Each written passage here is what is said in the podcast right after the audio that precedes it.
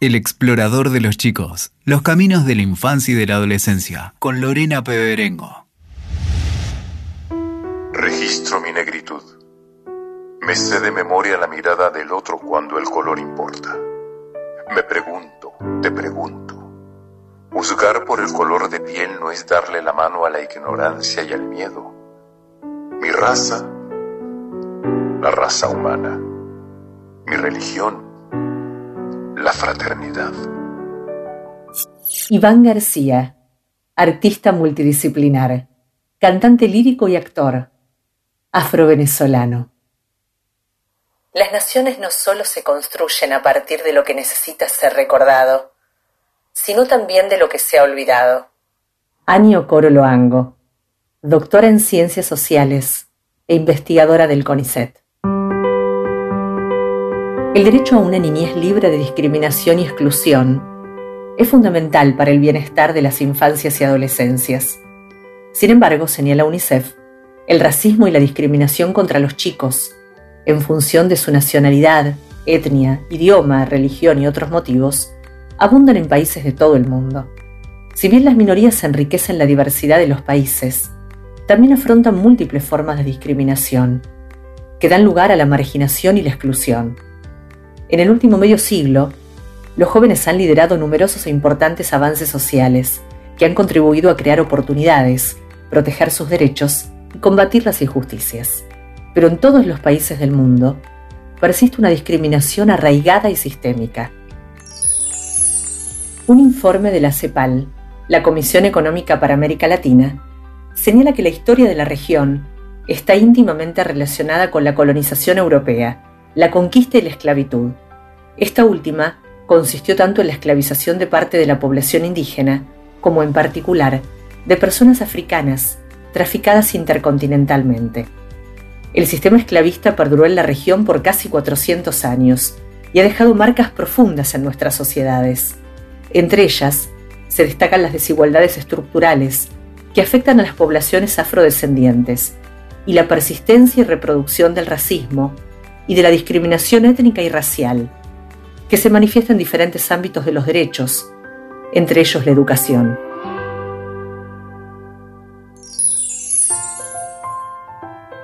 En el episodio de hoy vamos a explorar ¿Por qué la educación invisibiliza a las comunidades afrodescendientes?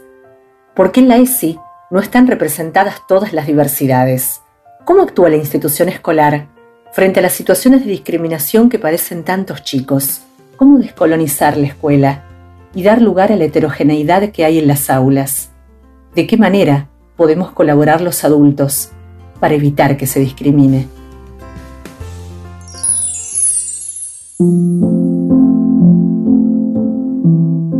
A pesar de lo que se ha avanzado en términos de leyes y de derechos, aún se observa mucha discriminación en los distintos ámbitos, ya que el racismo está intacto debido a que es una cuestión sumamente estructural. Por lo tanto, está naturalizado hablar, nombrar con absoluto desprecio todo lo que no sea blanco. O sea, eh, la connotación de eh, las palabras que definen o que designen a personas afros, negras, indígenas, es vista como una cosa fea, sucia, con absoluta naturalidad. Cuando se interpela a alguien que dice, ah, ¿por qué decís eh, negro así de esa manera? Y no, lo digo cariñoso porque bueno, es como una definición para algunas personas irónicamente cariñosa. Gladys Flores es educadora popular feminista afro-guaraní y antirracista.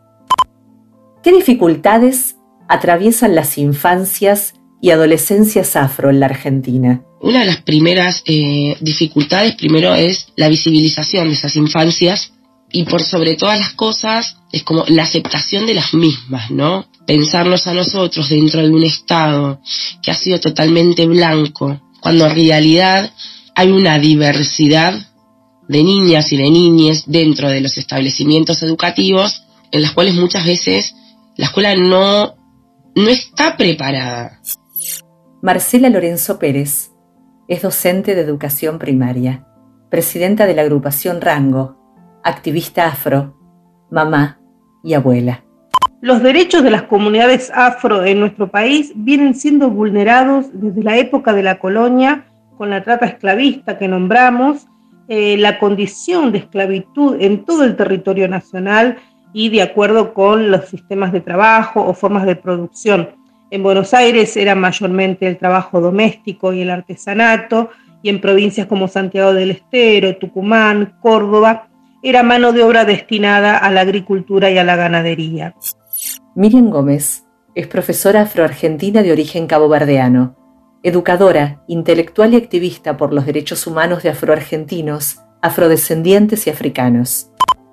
Ahora, la noción de invisibilización que constituye una de las formas en que se presenta el racismo, ¿en qué momento de nuestra historia sucede y por qué? Comienza a diseñarse en la segunda mitad del siglo XIX por influencia de las teorías positivistas, por esa percepción biologicista que atribuía a determinadas características físicas, biológicas, una serie de cualidades morales e intelectuales.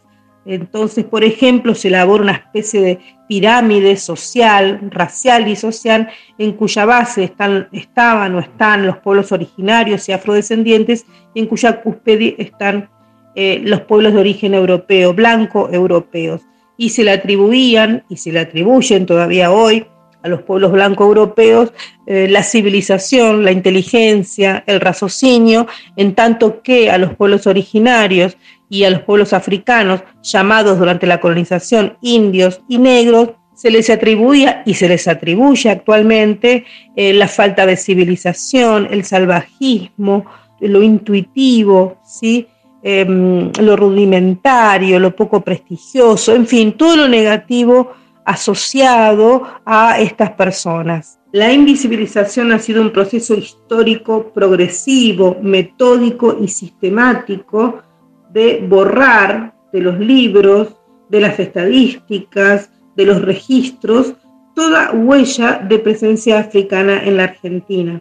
En este sentido, la educación, así como los medios masivos, han sido instrumentos formidables en contribuir a este borramiento de la presencia negra en la Argentina. ¿Y cómo entendés que está trabajando en este tiempo el Ministerio de Educación en ese sentido, para visibilizar y, reconocer los derechos de las comunidades afrodescendientes en la Argentina?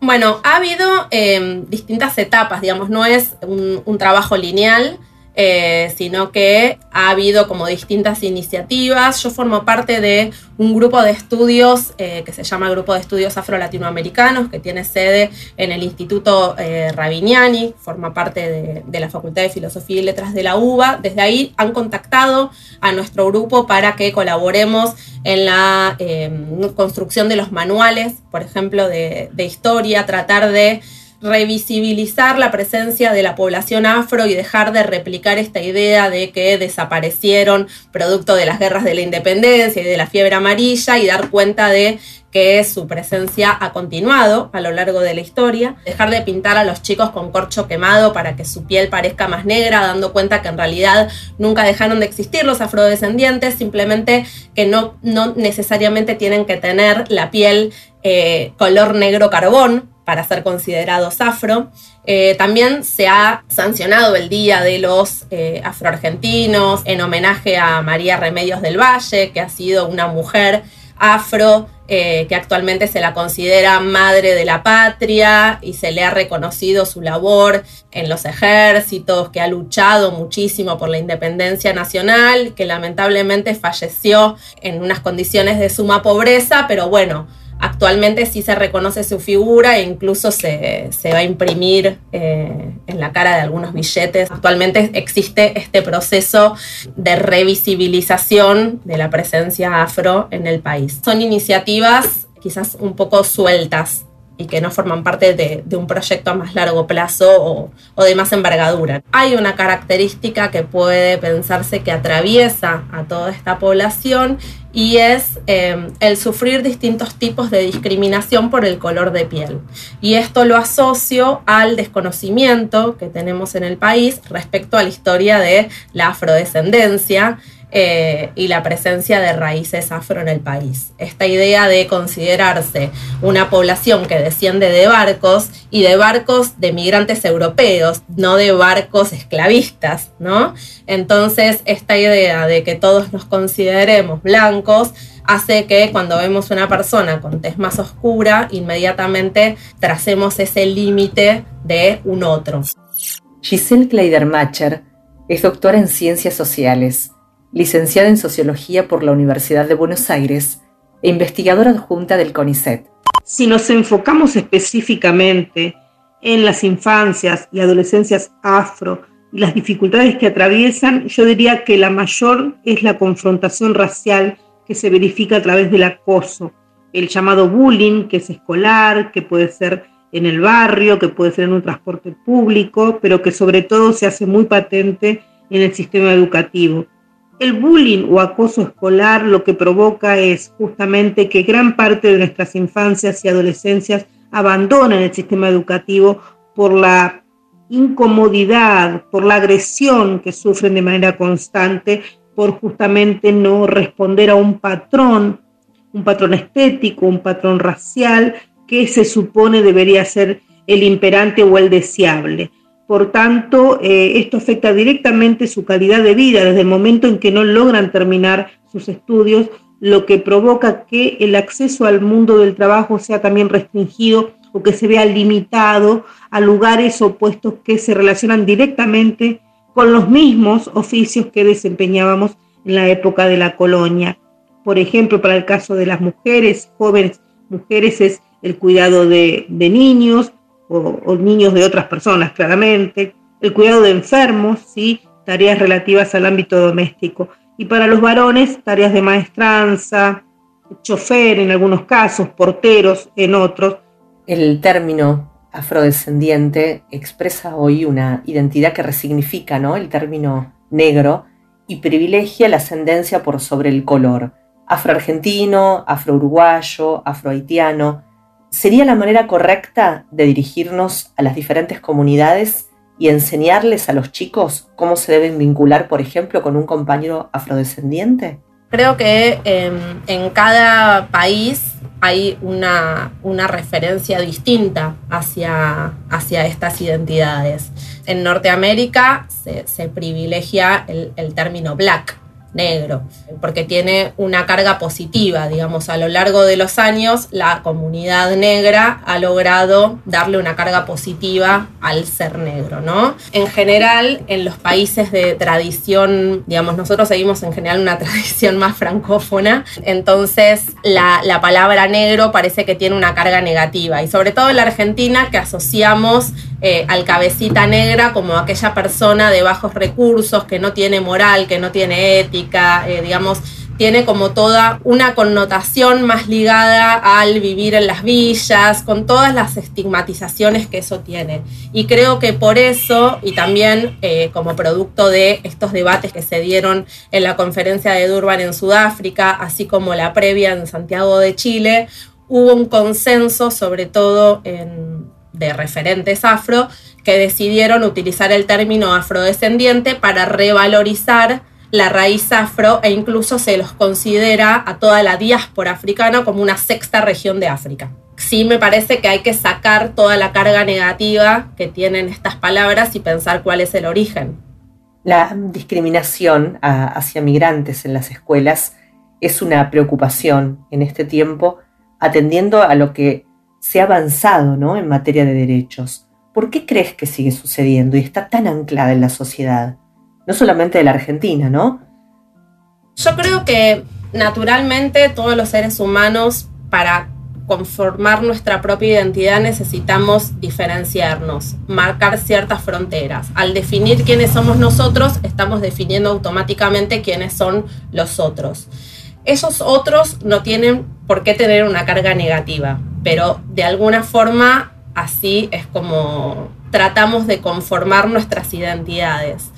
Creo que lo que hay que trabajar en la escuela es por un lado, revisibilizar la diversidad de la que históricamente ha sido parte la Argentina, diversidad de orígenes, también comenzar a pensar que la Argentina se conformó no solamente con migraciones europeas, sino con migraciones limítrofes, eh, que fueron parte de, su historia a lo largo de, todos los años, digamos. Hay como una noción muy arraigada de que las migraciones limítrofes comienzan en la década de los 90 y se las vincula a los males que aquejaban a la sociedad de aquel entonces, es decir, neoliberalismo, recorte eh, del Estado, todas las políticas ligadas al capitalismo eh, y al neoliberalismo de los 90 buscan un chivo emisario en las migraciones latinoamericanas. Entonces se las asocia a la desocupación porque roban puestos de trabajo, a la delincuencia, incluso a la epidemia de cólera que aquejó en aquel entonces. Em, y me parece que esas son cuestiones que hay que tratar de trabajar para quitar ese peso eh, negativo al que se asocia a estas migraciones. Actualmente tenemos nuevas migraciones, más vinculadas, como vos mencionabas, a Haití, a Venezuela. Estas migraciones son vistas eh, en comparación con las migraciones limítrofes de un, eh, de un modo un poco más positivo. Se los ve como migrantes trabajadores, eh, sobre todo las migraciones venezolanas, que se las vincula sobre todo con profesionales. Pero bueno, sin embargo, se siguen generando continuamente estereotipos y creo que el, el desafío es poder trabajar en la diferencia, ¿no? Pensar que la diferencia nos enriquece, pero no desde el lado folclórico, no generando ferias de colectividades donde se muestren las danzas y las comidas tradicionales, sino de un modo más profundo, donde las personas tengan la posibilidad de contar sus experiencias migratorias, teniendo en cuenta que la mayoría de nosotros tenemos algún antepasado migrante y que no hay migraciones mejores y peores, sino que todas las historias son relevantes y que todas las historias enriquecen lo que hoy por hoy somos, ¿no? La vida en, en comunidad. ¿Y qué rol asume la escuela en el tratamiento de la discriminación y de la migración? Bueno, de acuerdo a la investigación que estamos realizando eh, con, el, con, el, grupo de estudios que, que dirijo, lamentablemente la escuela no tiene un rol muy activo en el tratamiento de estas temáticas. No es un tema que se aborde actualmente. Todos tenemos presentes cómo se ha construido en el sistema escolar, específicamente a través de los actos de las efemérides patrióticas, la imagen ¿no? de los afrodescendientes en la Argentina, en los que casi irremediablemente siempre aparecen asociados a un pasado colonial y en tareas eh, subalternas, eh, prácticamente las únicas que aparentemente podrían desempeñar estas personas, y siempre eh, en un pasado que ya no existe, formando parte de una historia que ya habría terminado. En el caso de la escuela, uno de los primeros pasos que deberían darse son o es la inclusión de los contenidos de historia africana y afroamericana en la currícula, mostrar a los estudiantes, a las estudiantes, eh, cuál fue la historia de los pueblos africanos y también de los pueblos originarios para entender el presente y por qué no hay que discriminar, por qué la discriminación ha sido un factor de exclusión, de marginación de nuestra población. De hecho, en la ESI no están representadas todas las diversidades y no hay representación de lo afro en los textos escolares. Ahí la pregunta es por qué la educación desde algún lugar también invisibiliza a las comunidades afrodescendientes porque se reproduce este relato de la identidad nacional que fue producido allí en, 1880 y no hay una revisión a conciencia de lo que ha sido la historia de los afrodescendientes en, en, el país, ¿no? Me parece que todavía está esa deuda pendiente y bueno, y es un poco el trabajo de todos ir saldando eh, qué es lo que ha ocurrido. No hay una política educativa que unifique todos estos, todos estos proyectos y que realmente sea seria y trate de llegar a todas las escuelas de todos los niveles, ¿no? Mi nombre es Hanna, tengo dos hijos afrohaitianos de 15 y 13 años. Creo que la escuela invisibiliza a la población afro y esto lo noto, por ejemplo, en la falta de referencias en la historia de nuestro país. Recién desde hace muy poco se reconoció, por ejemplo, la labor de Remedios del Valle y como ella tantos afroamericanos que lucharon por el país. No se habla de ellos, no están presentes en la historia. Y una de las representaciones para mí más nefastas es la pintada de corcho. En los actos escolares. De los actos escolares, tal cual. Es pintar a los niños y a las niñas no, que eso lo hemos vivido muchos de muchos y muchas, no solo son las representaciones, sino los estereotipos, que la escuela también ha este, eh, acentuado. Pues y otra de las cosas que también muy particular que pasa en los actos escolares es el traje de la negrita. Porque nosotros vamos a una casa de cotillón y vos decís el traje de la negrita y es un estereotipo. Es un traje blanco con lunares rojos y no hay otro. Entonces eso también hace una representación equívoca de nuestra población, de nuestra comunidad, pero también nos hace repensarnos a nosotras y a nosotros como eh, familias de estos niños y de estas niñas y de estos adolescentes que transitan la educación. Las trenzas tienen un significado para nosotros, ¿no? Las trenzas eran los mapas de fuga que hacían las mujeres en la cabeza de sus hijas. Era el momento de encuentro que estas mujeres tenían. Y entonces, de acuerdo como era, de acuerdo al camino, era lo que ellas hacían en la cabeza de esas chicas. ¿No? Si tenía montañas tenía como socaditos, si el camino era en zigzag, en zigzag, vos muchas veces ves, el zigzag se hace la trenza, las trenzas que son pegaditas una atrás de la otra significan camino. Para nosotros, no sé si, o sea, ahí va, ves, en distintas eh, países de, de, América, ¿no? De población negra, quizás tienen otro nombre, para nosotros es caminito africano, porque era la manera en cómo marchaban uno detrás del otro. ¿Sí? Era una manera de subsistir que tenían las mujeres porque sus semillas las metían dentro de las trenzas para después poder sembrar. Marcela Lorenzo Pérez es docente de educación primaria, presidenta de la agrupación Rango, activista afro, mamá y abuela ser afrodescendientes para nosotros es resignificar de dónde venimos, cuál es, cuál es nuestra descendencia, porque nosotros somos este, personas que descendemos de personas que fueron esclavizadas. Entonces, desde ahí también pensarnos de que como comunidad afrodescendiente no significa que por el hecho, ¿no? Como dicen, ay, todos los negros son iguales. No, no. Estamos equivocados. No todos somos iguales porque dentro de nuestra comunidad hay diversidad. He sido madre de tres niños, afrodescendientes, afroargentinos, y que donde cada uno de ellos, en sus distintas etapas, ha padecido racismo.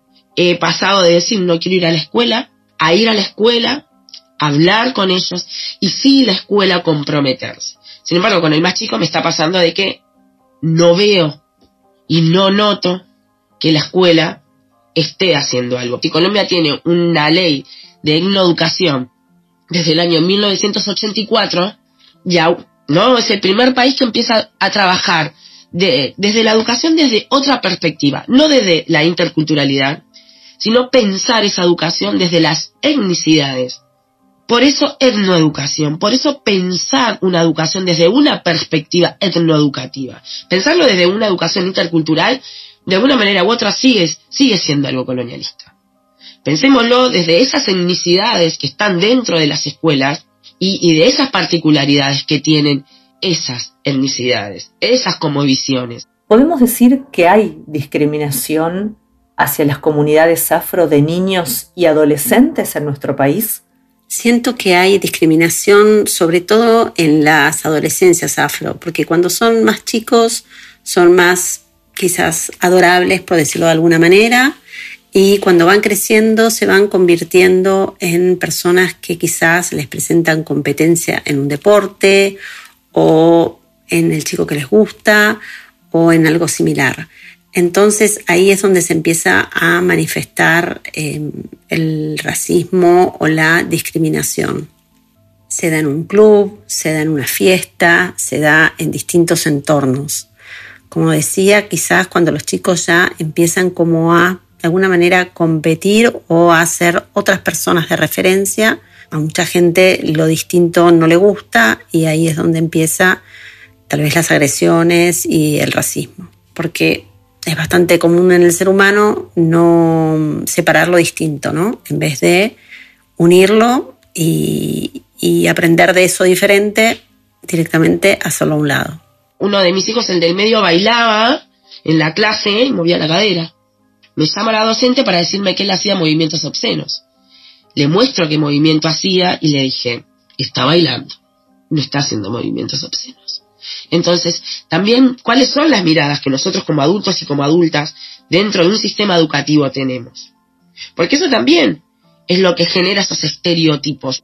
Es ese racismo que arrastramos en términos de los vínculos que se establecen en desigualdad de condiciones absolutamente siempre y con la extranjerización permanente y constante a partir de el fenotipo o el color de la piel o sí, esas características que se tienen en cuenta. Entre pares y desde los y las adultas. Eh, días pasados, mi nieto, que tiene 11 años, este, en la escuela la maestra salió un momento y cuando regresó los chicos estaban parados, haciendo, hablando fuerte. Y eh, la maestra cuando entra dice, se pueden quedar quietos, este, sentarse, porque el comportamiento de ustedes se parece a los negros que van a la cancha. Mi nieto, que es sensible a toda esta cuestión, le dijo, señorita, qué racista es. Bueno, al enterarse mi hijo y mi nuera fueron a la escuela y elevaron un acta a la docente por esto. La verdad que no hubo una respuesta ni se modificó nada en la escuela. Pero sí eh, considero que estos hechos no hay que dejarlos pasar, no hay que naturalizar más de lo que naturalizado que está. Y después entre los niños y niñas, sí, por supuesto que hay este, este tipo de, de vínculos discriminatorios, racistas, porque si los adultos y adultas eh, responsables de la educación lo reproducimos, necesariamente no hay quien muestre con el ejemplo en las instituciones. ¿En qué acciones se manifiesta la discriminación hacia las infancias y adolescencias afro? En las corporales, en la palabra, en la mirada, eh, constantemente en todas ese tipo de acciones y el no invitar a, las fiestas, el gritar, el insultar, no incorporar muchas veces a los mismos grupos y a los colectivos. El racismo se viste de distintas maneras. Sí, mi hijo ha sufrido discriminación. Yo soy Marcela, eh, él es Davidson, tiene 10 años eh, y fue cuando fueron a visitar eh, un coro. Ellos tienen su propio coro, que es el coro de Almagro. y bueno, un nene del otro coro le dijo negro de M sin ningún motivo. Bueno, los profesores hablaron con ellos, pero no tuvo ninguna reparación ese daño, esa discriminación. No, no tuvo ninguna disculpa, no recibió ninguna disculpa por ello. ¿De qué manera el color de piel podría dejar de ser un factor de discriminación? En primer lugar, los adultos, las adultas, deberíamos dejar de utilizarlo como un rector o un patrón de nuestras relaciones sociales. ¿Qué quiere decir esto? Que muchas veces valoramos a las personas por la claridad de su piel, otorgamos valor a la blanquitud como si fuera una cualidad, como si fuera una virtud y no meramente una característica física sin consecuencias en la vida cotidiana, cuando en realidad hasta el día de hoy todavía tiene consecuencias esta valoración del color más claro o más oscuro de las personas en su vida diaria. Soy Diula, tengo 14 años, nací en Haití, pero vivo en Argentina hace 13 años. Y la verdad es que fue muy complicada mi llegada a Argentina desde Haití. He sufrido muchísimo bullying en las escuelas, pero lo que fue la primaria y el jardín fue muy complicado.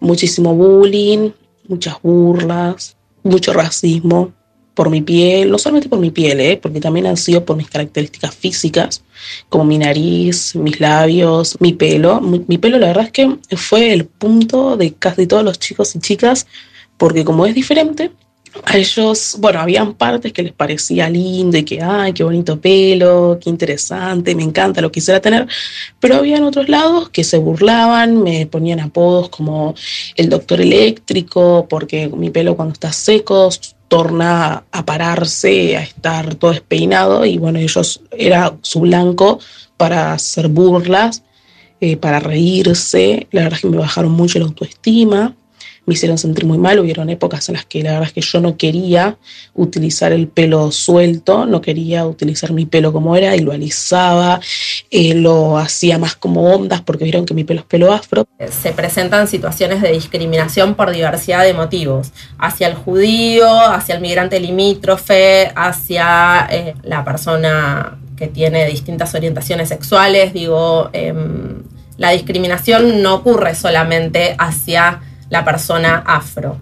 Eh, lamentablemente vivimos en una sociedad que suele discriminar, eh, a veces de forma más violenta, a veces de forma más solapada, y me parece que lo más peligroso es la discriminación más solapada, porque no somos conscientes del daño que estamos generando. Considero que sucede todos estos hechos de discriminación porque eh, no está resuelto para esta sociedad la connotación tan fuerte que tiene el racismo estructural. Eh, está instalado, naturalizado en todos los hechos cotidianos. Por lo tanto, sigue sucediendo justamente como parte de la supremacía de unos y unas sobre otros y otras. Creo que algo que se manifestó mucho ahora durante los partidos del Mundial de mucha gente que supuestamente no era racista, bueno, hubo unos comentarios tremendos con respecto a varios equipos eh, con personas afro, bueno, eso los chicos lo escuchan, lo escuchan y después lo transmiten de alguna manera a su entorno.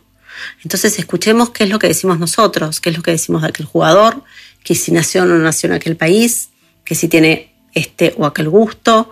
Bueno, escuchemos qué decimos cuando no estamos bajándole línea a los chicos. Cuando estamos distendidos en nuestros hobbies, en nuestras pasiones, bueno, ¿qué estamos diciendo? ¿Qué escuchan ellos? Eso es lo que aprenden. ¿Cuál es la principal problemática que enfrentan las comunidades afrodescendientes? Creo que la mayor problemática que tenemos es desde el racismo epistémico, ¿no? Hablemos de desde el racismo, ¿no? Entre, hablamos de, de los niños, de las niñas, qué es lo que pasa, pero me parece que el racismo epistémico ha sido la manera de legitimar un solo conocimiento, ¿no? Hegemónica, eurocentrista, heterosexual. Entonces, y silenciar e invisibilizar saberes de otras comunidades. Eh, eh, silenciar las voces. Uno te puedo dar el mayor ejemplo que tenemos es la revolución haitiana, ¿no? Como para Francia, eh, que fue la primer este, liberación de esclavizados africanos en América y cómo no sabemos, o sea, cómo no se sabe, cómo no se habla en la escuela de eso, ¿no? Y lo que generó también, porque es uno de los países más pobres de América. ¿Qué pasó con esa revolución? Porque no fue una guerra, Sí, pensemos, eh, cuando hablamos de este no legitimar un solo conocimiento, la historia ha sido escrita por tres países, Inglaterra, Francia y Alemania. Entonces, nuestra historia, nuestros libros, los libros que nosotros seguimos usando muchas veces hoy, son desde una mirada eurocentrista, occidental. ¿Por qué no pensamos desde una mirada amefricoladina, de, esas voces, de esas personas que también somos parte de esta América. ¿Qué marcas deja la discriminación en la vida de los chicos? Discriminación racial afecta profundamente el psiquismo y la afectividad de los niños y niñas afrodescendientes. Esto da como resultado una muy baja autoestima que dificulta el relacionamiento con sus pares, tanto en la vida de la niñez y la adolescencia como en la futura vida adulta. ¿Cómo podemos colaborar los adultos para evitar que las infancias y adolescencias afrodescendientes sufran discriminación y exclusión? Que tenemos que empezar a dejar de lado los estereotipos tenemos que empezar a dejar de lado esas ideas de porque vos sos de esta manera, yo me puedo o no me puedo burlar de vos, que es echarle, que a los adultos no les dé miedo de hablar estos temas con los chicos. Yo creo que un poco es con el ejemplo, mostrando la amplitud de, de criterio y la amplitud de pensamiento y es mucho desde el ejemplo, no solamente desde la palabra, sino desde lo que hacemos, desde lo que hacemos cuando ellos nos ven. No solamente los discursos que les decimos, sino lo que ellos ven que nosotros hacemos y decimos cuando nos están mirando y no les estamos bajando línea.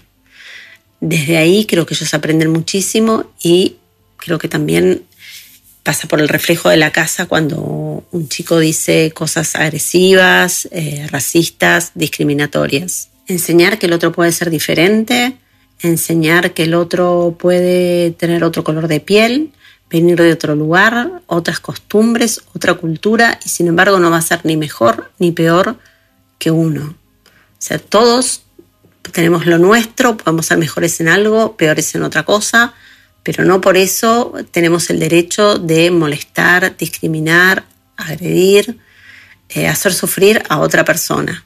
Creo que es lo fundamental es el ejemplo y el ejemplo en hechos que damos los padres desde la casa. Fundamentalmente con el ejemplo. Eh, si nosotros en nuestras casas nos referimos de, modo peyorativo eh, a las personas que presentan algún tipo de diferencia, ellos van a replicar ese tipo de actitudes en sus intercambios cotidianos. Así que yo creo que el primer paso es el ejemplo. Luego la palabra, pero sobre todo el ejemplo si ellos ven cómo nosotros tratamos a los demás, van a poder entender que esos otros forman parte de nuestra vida cotidiana en un plano de igualdad. Nuestra función como adultos, como adultas y sobre todo como educadores y educadoras es enseñar y transmitir el valor supremo de la vida humana, de la persona humana en sí misma y de la diversidad que esta persona humana conlleva aprender a valorar, a amar esa diversidad, a fomentarla, a estimularla y a ponerla de manifiesto. Asumir la diferencia implica crear condiciones de desarrollo adecuadas para nuestra población que viene de atravesar cuatro siglos de esclavitud, cuatro siglos en la que se vio impedida de generar su propia economía y que sí estuvo al servicio de generar la economía de las élites blancas. ¿Cómo imaginas los caminos de las infancias y adolescencias en los próximos años. Ojalá nos veamos y, no, y aceptamos estas presencias, ¿no? Porque también ser afro en Argentina es ser extranjero. Entonces, dejar de extranjerizarnos, eh, poder visibilizarlas desde la, desde la escuela, desde otra mirada, desde esta perspectiva étnico-racial, donde cuando hablemos de la colonia, eh, no hablemos solamente de, ay, la negrita que vendía empanadas y que para la otra vista pareciera que era feliz, pero en realidad no era feliz porque era, ella estaba esclavizada, salía y vendía y no era para ella ese dinero. ¿No? Pensarlo desde ahí, desde una educación mucho más inclusiva, equitativa, igualitaria. Desde un currículum donde no tenga solamente pueblos originarios, sino que también dentro de la currícula estemos las poblaciones afrodescendientes y no desde una mirada colonial, sino desde una presencia actual. ¿Sos optimista observando la próxima década acerca de, que podamos ser una sociedad más inclusiva y más consciente de respetar al otro tal cual es? Sí creo que si seguimos trabajando y seguimos visibilizando eh, las distintas violencias que sufrimos todos, porque todos por algún motivo somos discriminados y somos violentados, a medida que podamos ponerlo en palabras y, podamos expresarlo, creo que es un, un comienzo importante.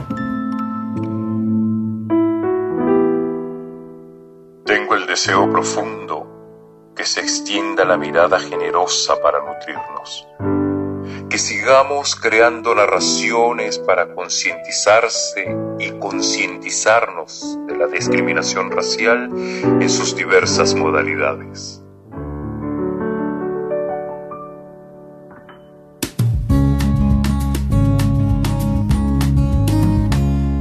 Nuestro desafío como adultos es enseñarles a los chicos a vincularse con respeto, a no discriminar al que es diferente a uno, a llamar al otro por su nombre y no con términos despectivos por su color de piel o religión, y pensar acciones comprometidas para alojar la etnoeducación en Argentina, para que todos los chicos habita en la escuela en igualdad de derechos. El explorador le sugiere un libro para leer con los chicos que ilumina el tema que transitamos hoy. Se trata de Rosalía y el revés de las cosas, un cuento escrito por Julia Progué e ilustrado por Romina Biazón, publicado por Listo Calisto Editorial, que desde la ternura reflexiona sobre la historia e invita a repensar nuestras identidades.